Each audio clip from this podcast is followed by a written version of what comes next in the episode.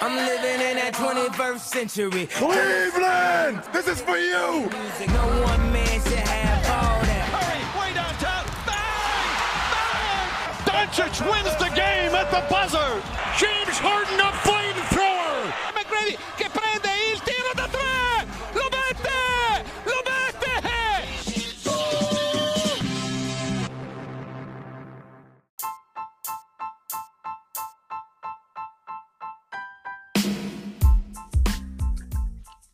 Buonasera a tutti, il podcast di Basket Caffè arriva alla decima puntata, quindi siamo già a dieci. E, mm, io sono il Fuma ovviamente, con me c'è come al solito Dirk. Ciao Dirk. Ciao Fuma. E per festeggiare la doppia cifra eh, di, questo, di, questo, podcast, delle puntate di questo podcast, abbiamo pensato bene di invitare eh, un ospite e quindi saluto eh, il collega di Eurosport, eh, grande appassionato di basket, possiamo dire tifoso di Filadelfia e dell'Olimpio Milano, ma poi magari mi correggerà se ho esagerato, Daniele Fantini. Ciao Fanta, benvenuto nel podcast. Ciao Fuma, ciao Dirk, ciao a tutti, grazie dell'invito. Non ti correggo perché hai detto bene, tifoso sì, delle due squadre che hai indicato, anche se però chiaramente poi la, la passione, la voglia di guardare c'è su tutto il resto. Chiaramente, chiaramente. E visto che eh, noi solitamente diciamo, ci concentriamo principalmente sull'NBA, eh, comunque parleremo anche di Eurolega perché non si può comunque di parla- non si può non parlare eh, anche dell'Olimpia Milano che sta ben facendo appunto eh, in Eurolega.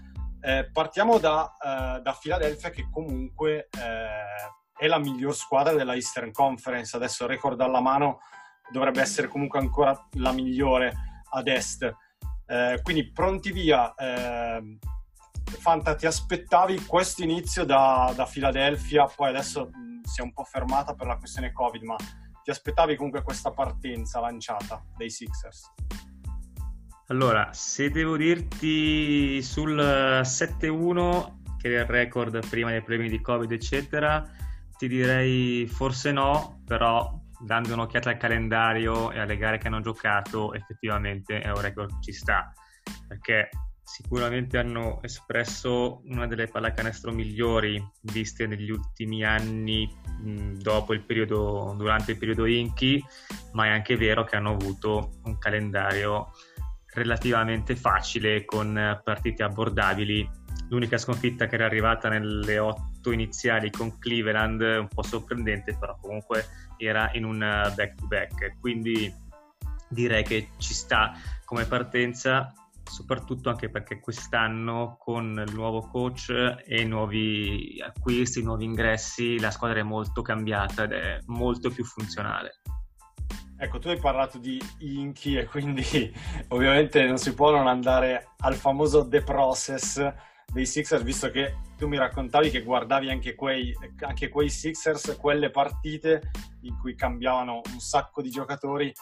Ecco, se dovessi guardare indietro, eh, ti, sarei, ti, saresti mai aspetta- aspettato che da quella squadra che praticamente era dovuta intervenire l'NBA per fermare eh, questo eccesso di, di, tanking se poi eh, si sarebbe mai arrivati a quelli che sono gli attuali Sixers con due star abbastanza riconosciute.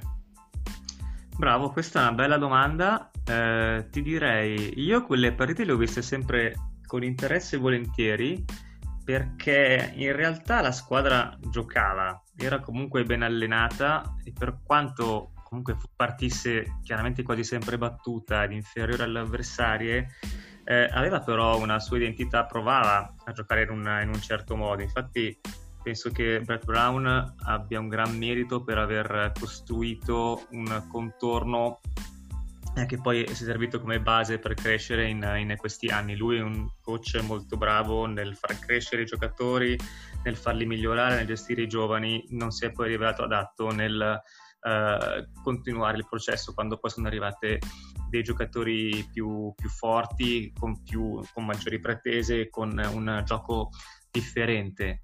Il, la cosa che però mi ha più sorpreso è che si è arrivati a costruire questa squadra utilizzando molto poco di quello che poi in realtà mm. è stato raccolto da quegli anni di, di, di, tanking sfrenato, perché c'è solo Simmons ed Embiid. Se tu pensi a Fultz o pensi a Okafor, sono scelte molto alte, sono prime scelte che poi alla fine sono state eh, anche Carter Williams, è stato rookie dell'anno, mm poi utilizzate per scambio oppure tagliate oppure mandate via, in, accantonate in modo abbastanza eh, rapido e, e amaro. Quindi da quel processo alla fine poco è stato servito per costruire la squadra che c'è adesso, anche se Simmons ed Embiid sono due pescate eh, al draft eh, sì. che adesso fanno la differenza chiaramente. Invece a, a Dirk chiedo, visto che comunque già lui lo, lo sa bene che, com, come la penso, nel senso che, e poi lo, l'ho anche scritto, eh, secondo me le mosse che poi sono state fatte sul mercato quest'anno sono quelle che mettono a posto un po' tutto e soprattutto correggono i disastri che aveva fatto Brand l'anno scorso. Eh, Dirk, secondo te sono sufficienti le mosse a roster, ovvero mettere dentro Danny Green e Seth Curry e togliere Al Orford e Josh Richardson oppure anche per dire mettere Doc Rivers come allenatore poi qualcosa, qualcosa cambia poi comunque so che tu sei un estimatore di Ben Simmons quindi sì. prego ehm, guarda non me li aspettavo così in alto però come ha detto bene Fanta hanno pescato un, un, inizio di calendario abbastanza, abbastanza, agevole, quindi l'hanno sfruttato, però sono già molto avanti rispetto a quello che, che forse ci potevamo aspettare eh, con l'arrivo di un nuovo allenatore e con l'ingresso di tanti nuovi giocatori. Quindi questo sicuramente depone a loro favore. Ehm, non me li aspettavo, diciamo, così in alto e non me li aspetto così in alto alla fine della regular season.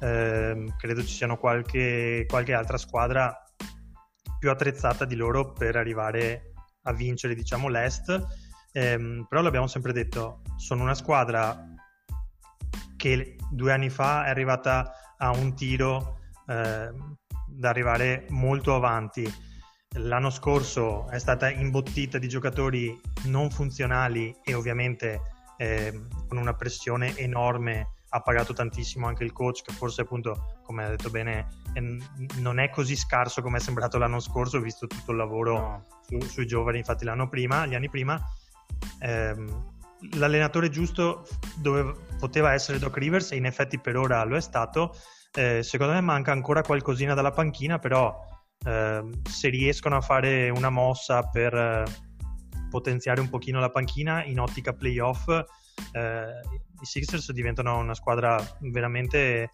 pericolosa. Ecco, Fantasy, se tu fossi Daryl Morey, il general manager, e pot- potessi fare una mossa, secondo te questa squadra ha bisogno di qualcosa o potrebbe anche restare così?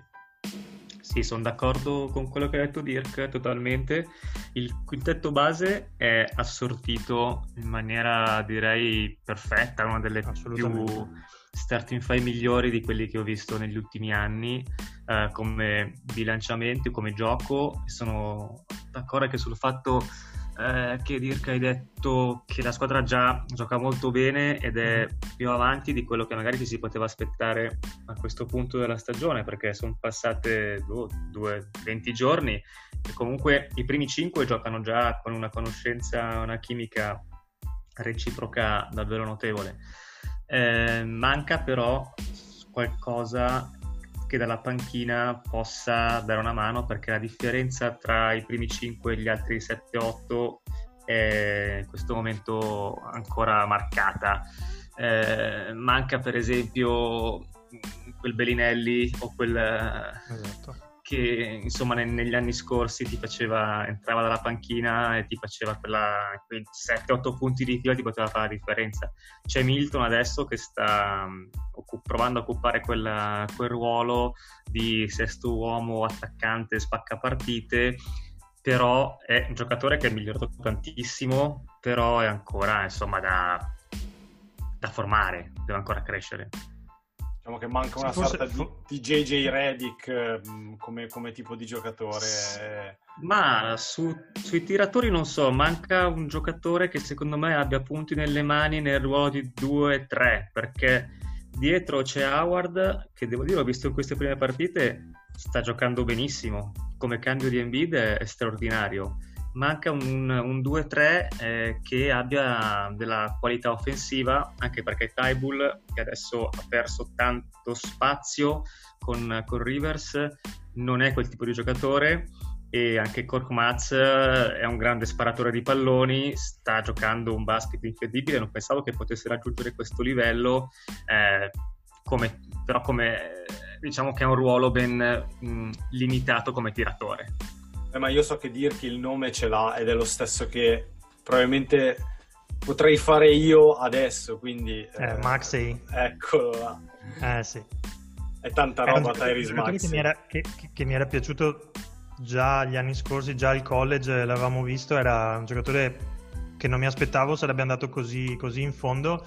Ehm, secondo me Philadelphia ha fatto la grande pesca mh, nel draft e lui potrebbe essere magari la variabile impazzita.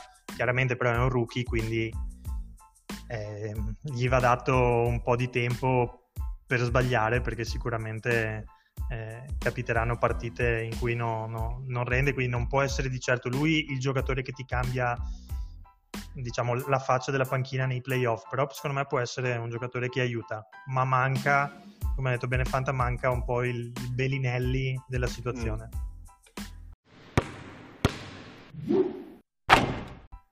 Per chiudere questo capitolo Philadelphia, vabbè, a, a te dire che questa domanda l'ho già fatta, quindi la faccio, la faccio a Fanta.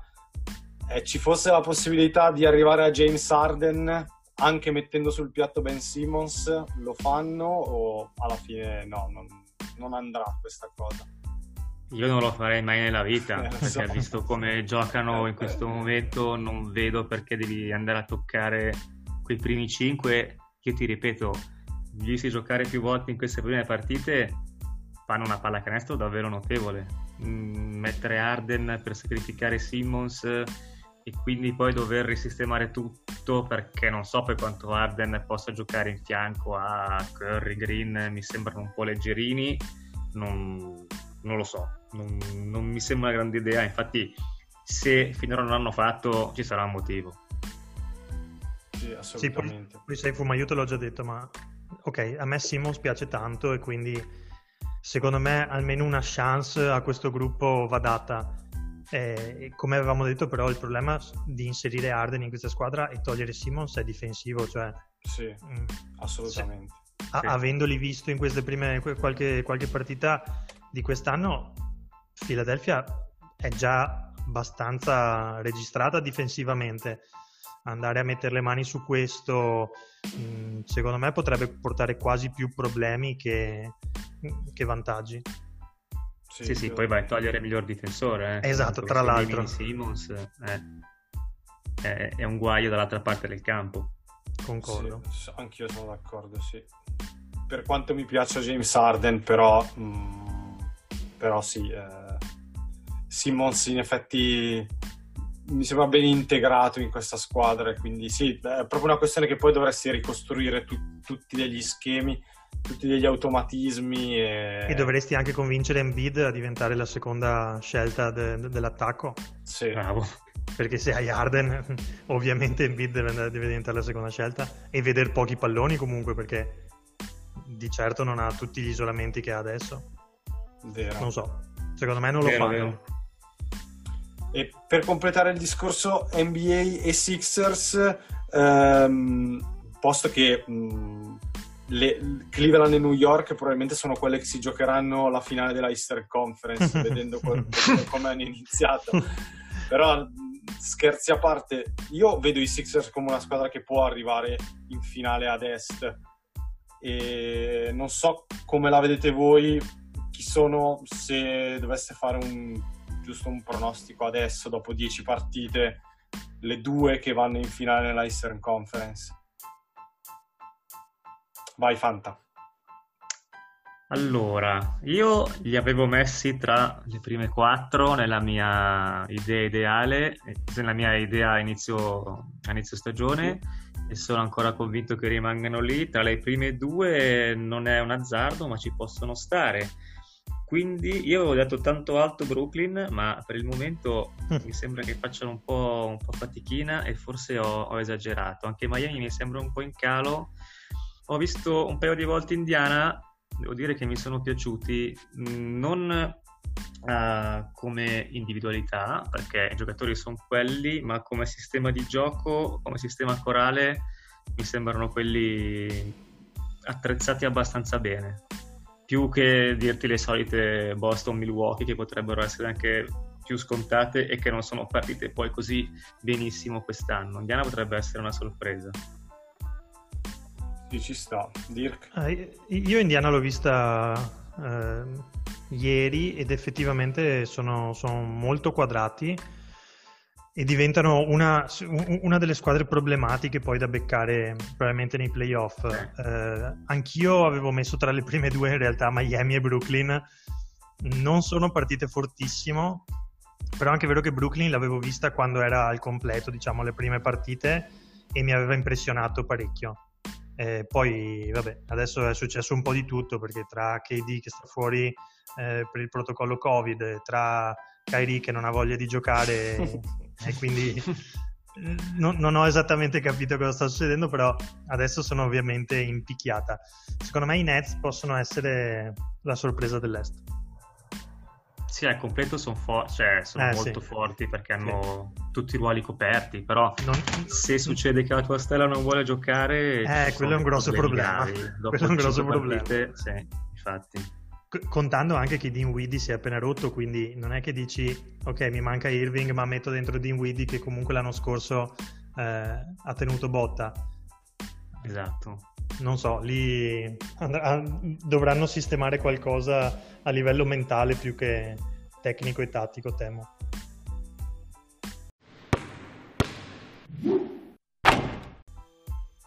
Ok, eh, dall'NBA facciamo un salto al di qua dell'oceano e parliamo un po' di Eurolega anche perché eh, è finito poi il girone d'andata e quindi si può anche fare un piccolo bilancio, però partiamo, partiamo da, da Milano ovviamente perché eh, comunque mh, mm, l'abbiamo, seguita, l'abbiamo seguita comunque bene. Arriva, Milano arriva dalla vittoria storica di Madrid con Real.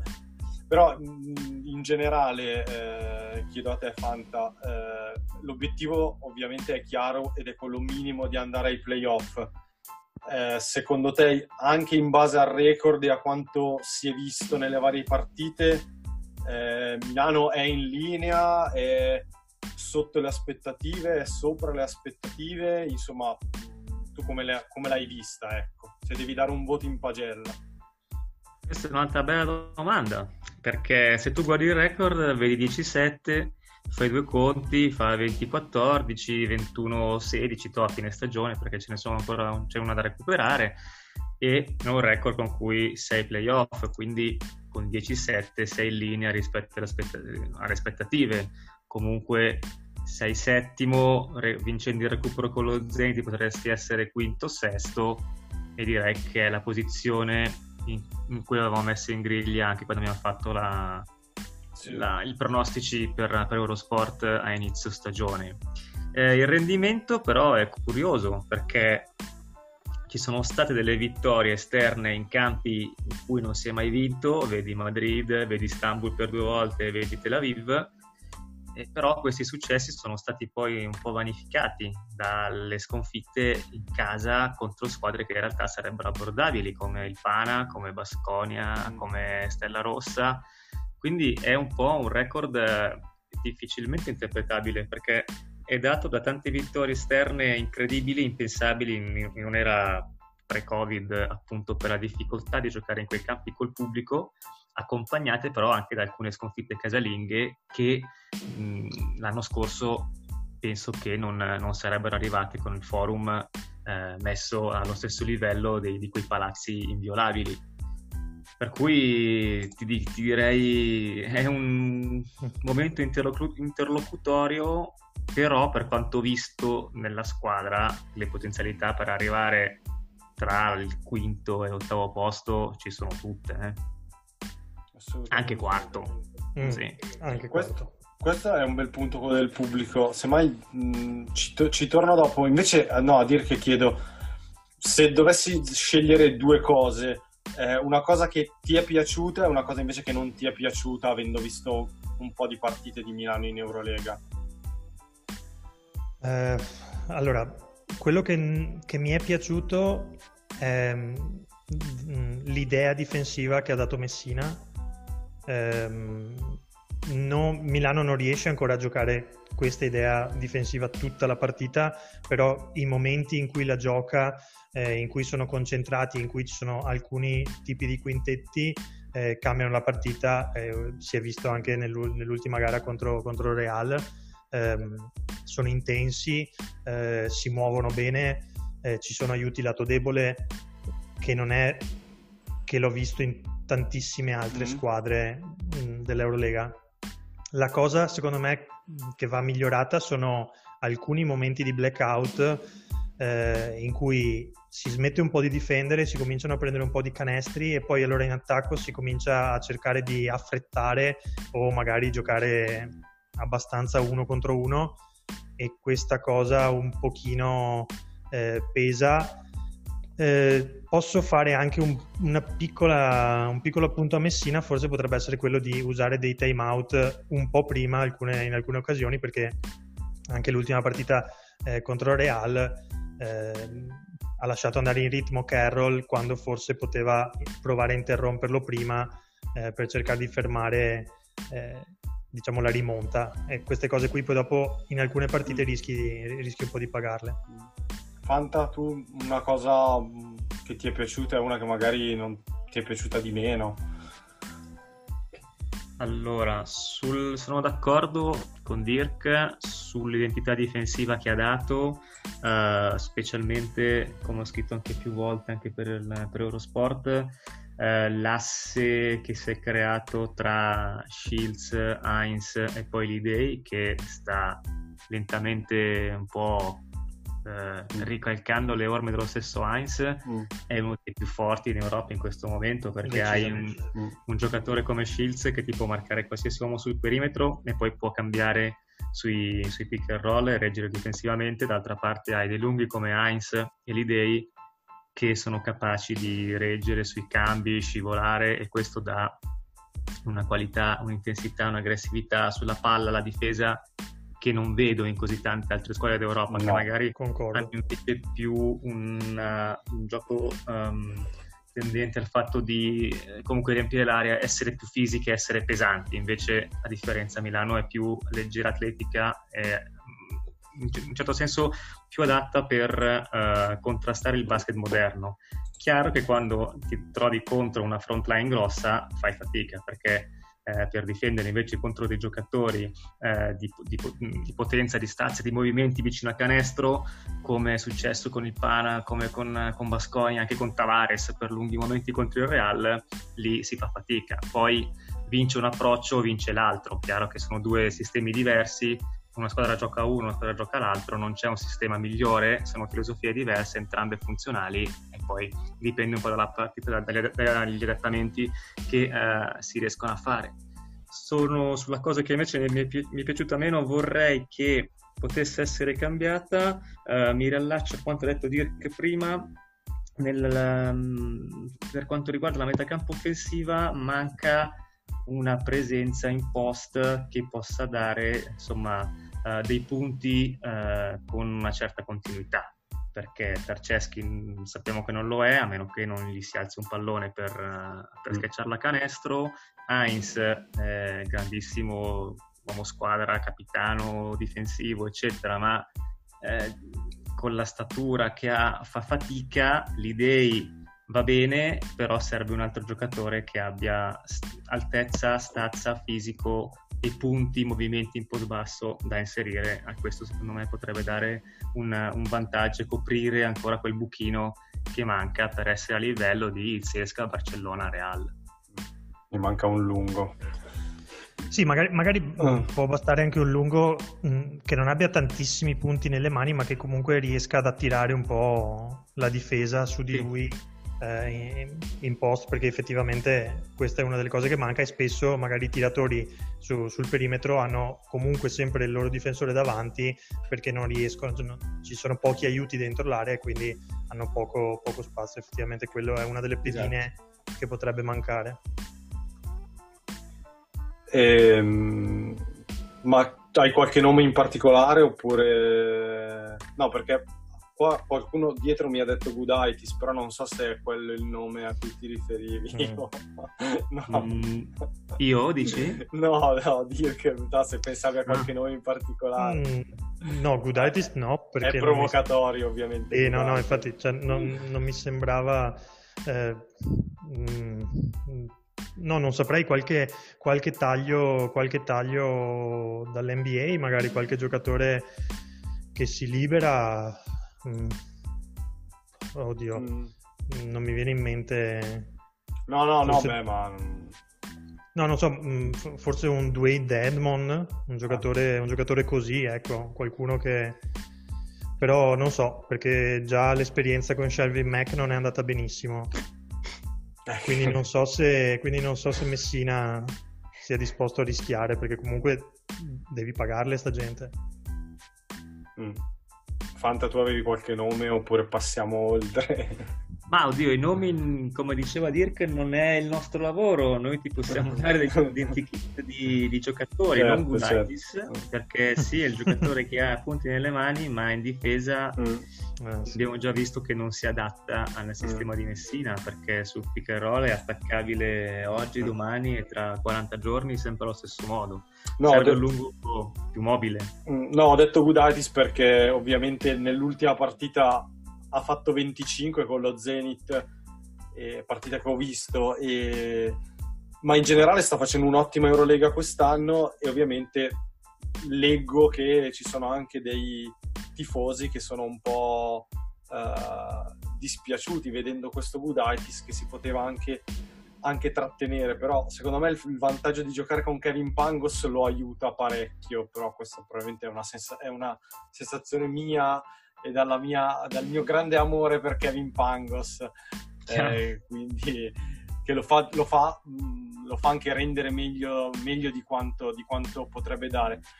Però l'ultima cosa, visto che prima hai parlato del pubblico, ehm, la questione pubblico, e anche guardando la classifica, eh, lo chiedo a tutte e due, secondo voi la classifica fino adesso, alla fine dell'andata, comunque rispecchia i valori oppure questa cosa del pubblico un po' eh, mescola, i- mescola insomma qualche posizione, non lo so, a me viene in mente guardandola che tipo il Pana sedicesimo, la Stella Rossa quindicesimo, è vero che hanno dei roster magari non clamorosi, però sono squadre, anche lo stesso Fenerbahce, il Maccabi, l'Olympiakos, cioè squadre che, che comunque quando giocano in casa un certo peso c'è, Eh, anche se poi le prime tre probabilmente le potevamo, le potevamo anche eh, comunque scommettere Zesca, Barcellona, Real. Poi ci sono le questioni Zalgiris e Bayern, ma non mi addentrerei perché che siano delle sorprese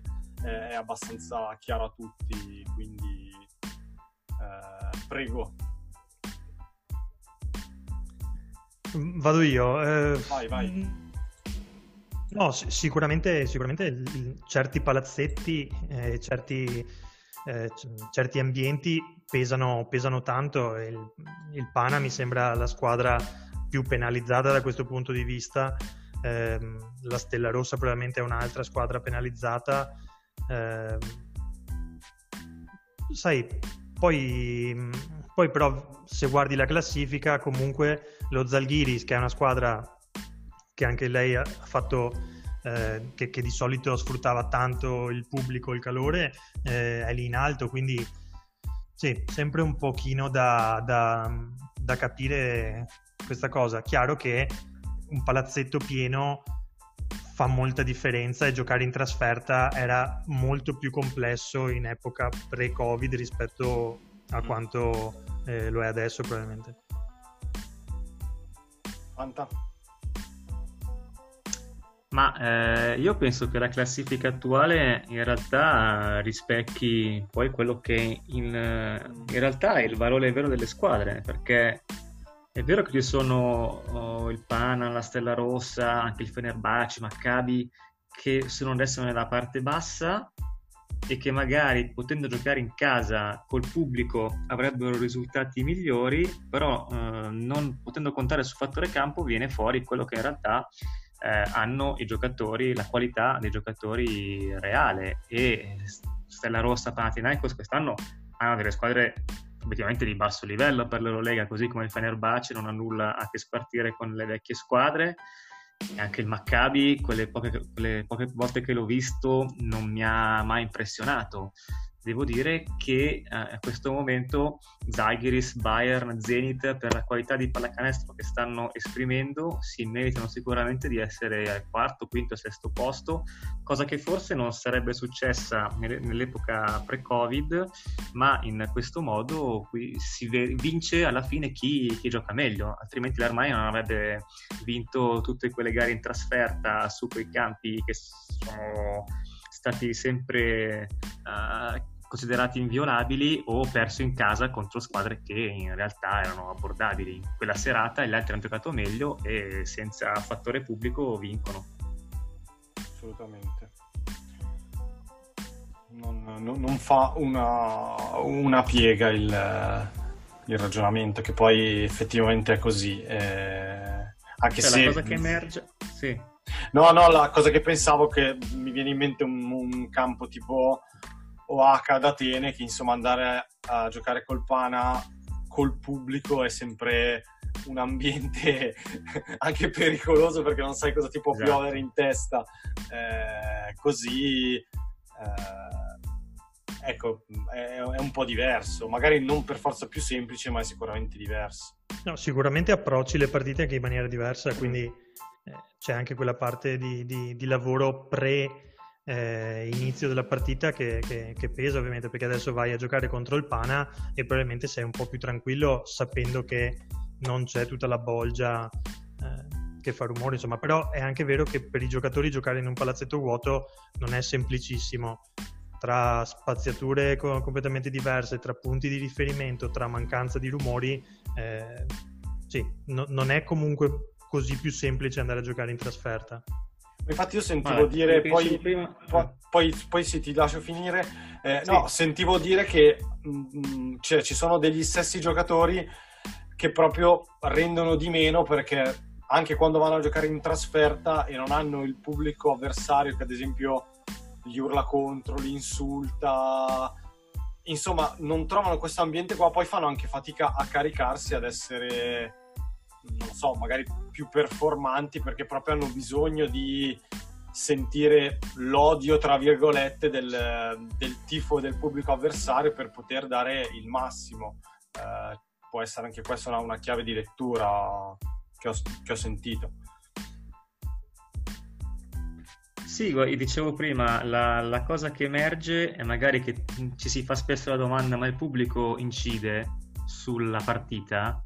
E qui si vede che in realtà sì, per certe squadre sì, il pubblico incide in maniera anche importante su quella che è poi la classifica a fine anno. Su quello che hai detto te adesso, io ti dico, avendo seguito al forum l'Armani in Eurolega fino adesso, nelle prime partite eh, l'atmosfera era surreale perché sia, siamo tutti abituati ad avere un contesto differente. Quindi, prime due o tre gare ti trovi spiazzato. Adesso ci hai fatto l'abitudine. E mm. credo che com- nel momento in cui ci hai fatto l'abitudine tu che sei un osservatore esterno anche chi sta giocando e lo fa molto più di te che vai lì al palazzo ormai siamo abituati a giocare in questo modo e magari quelle stranezze che si potevano sentire nelle prime settimane ormai mm, credo che non, non, non ci siano più.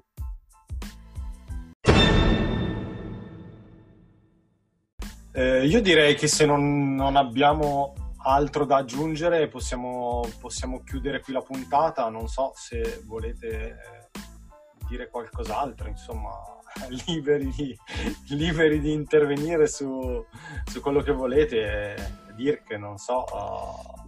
No, no, vuoi. io cre- credo di aver detto tutto quello che, che avevo da dire per oggi.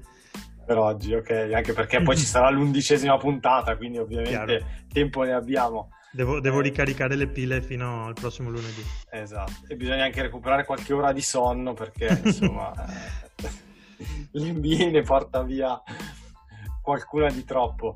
Eh, niente, quindi beh, io ci tengo a ringraziare Fanta della partecipazione. Grazie a voi, figurati, è un piacere aver chiacchierato delle squadre nelle più care. E Ci quindi- risentiremo alla ventesima. È vero, sì, sì, al prossimo. Vero? Assolutamente. Beh, anche- così, così- così vediamo se Philadelphia è ancora prima o se, se no. Non so se Se dire dopo- già la, la centesima, arrivare alla tripla cifra, perché magari quello non lo so. No, no, Però- non, non- non esageriamo, dai. No, non esageriamo.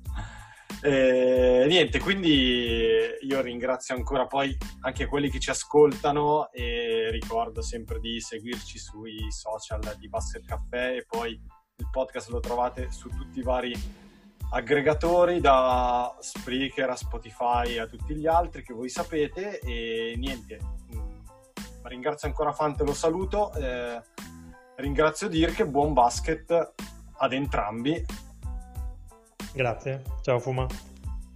Ciao, grazie a tutti, ciao Fuma, ciao Dirk, ciao a tutti. Ciao Fanta.